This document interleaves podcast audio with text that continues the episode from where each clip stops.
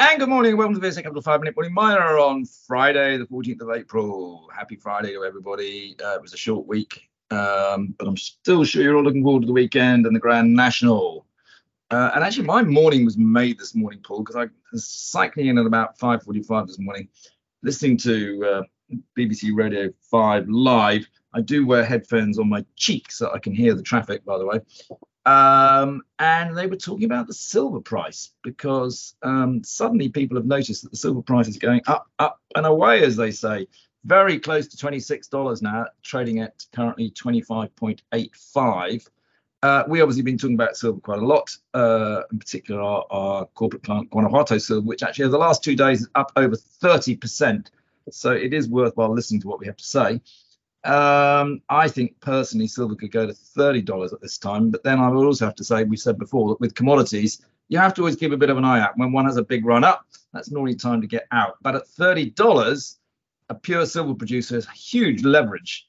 Uh, you know, if your operating costs are in the teens, every dollar is is pure profit. Um, so you could actually see still quite a big spike up in some of the silver plays. Obviously, Fresnillo is the one to play in the FTSE, um, uh, and Guanajuato Silver is basically a mini me at Fresnillo. Uh, both in Mexico, both got assets in very similar places. Uh, do you agree or disagree with all of that, Paul? Yes, very much. Uh, I would say a, a very close, uh, a, good uh, statement, I would say at this point. Uh, you do have to be nimble, though, so keep an eye on those markets.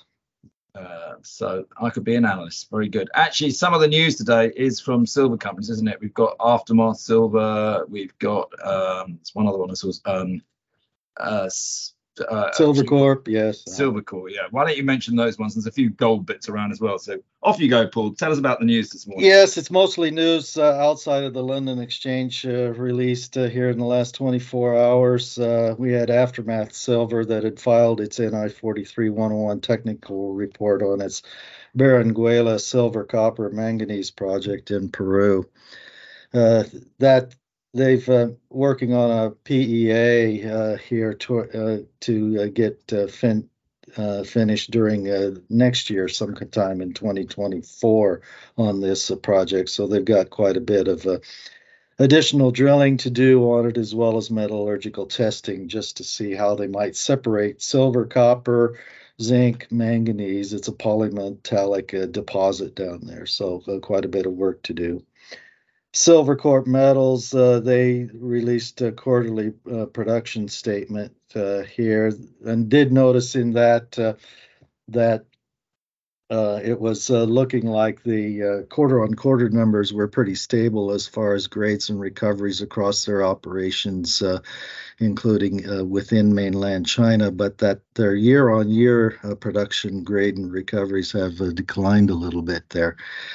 But uh, 12%, uh, for instance, uh, uh in zinc production uh, decline uh, in the prior year, but other things like silver, gold, and lead all increased from a year ago overall. So it's a mixed bag of results from Silvercorp. Also had results out from Hecla, for instance, was showing a nice increase in production to four uh, just over 4 million ounces in the uh, first quarter, which was up 22% uh, compared to a year ago, uh, whereas gold was about 5% down at just under 40,000 ounces. So they are making good progress at Hecla, but uh, I would uh, keep an eye just to see whether or not they can stabilize it at better production levels. They do have Lucky Friday mine in Idaho, uh, otherwise uh, performing pretty well here uh, now. It appears they might be able to stabilize that. And they are trying to get the Keno Hill mine in the Yukon, which they didn't acquire that many months ago, uh, to uh, get into production in the third quarter. So we're keeping a close eye on that too. We love a Lucky Friday. Um, anyway, right. So there's quite a lot of silver news out today, um, and say we've still got a little bit further to travel in silver. Uh, now we had Barrick uh, Gold. Actually, yesterday they, they put out some production numbers, didn't they? Yes, they did. With uh, Barrick producing 0.95 million ounces gold and 88 million pounds of copper in their first quarter of 2023. Uh, this compares to a million ounces of gold and 1.01 million pounds of copper from a year ago. Uh, whereas they had produced the 1.12 million ounces of gold and 96 million pounds of copper in the fourth quarter. Cost of sales uh, is the key uh, point here, and AISC costs uh, are the notable uh, items there. They are all up uh, on Barrick operations uh, compared to Q4, and they are predicting that for the year, their C1 cash costs per pound are going to be quite a bit higher on the copper side um, due to uh, various uh, issues. So, uh, keeping a close eye just on uh, um, these numbers, but it's not that favorable uh, if they're going to have this kind of cost uh, pressures to sustain for the remainder of this year. So, we'll be looking for some improvement if they can make it there.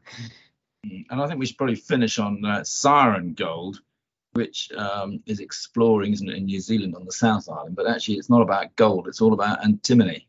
Yes, uh, Siren uh, is a name we haven't followed very closely uh, previously, but the interesting thing there is their very first hole program on their um, Reefton uh, project. Uh, it has come up with uh, quite a bit of visible antimony in that first core hole. They are drilling a structure which occurs uh, between two past producing mines there in the Reefton district, including offsetting an open old open pit from Osh- Oceana from several years ago.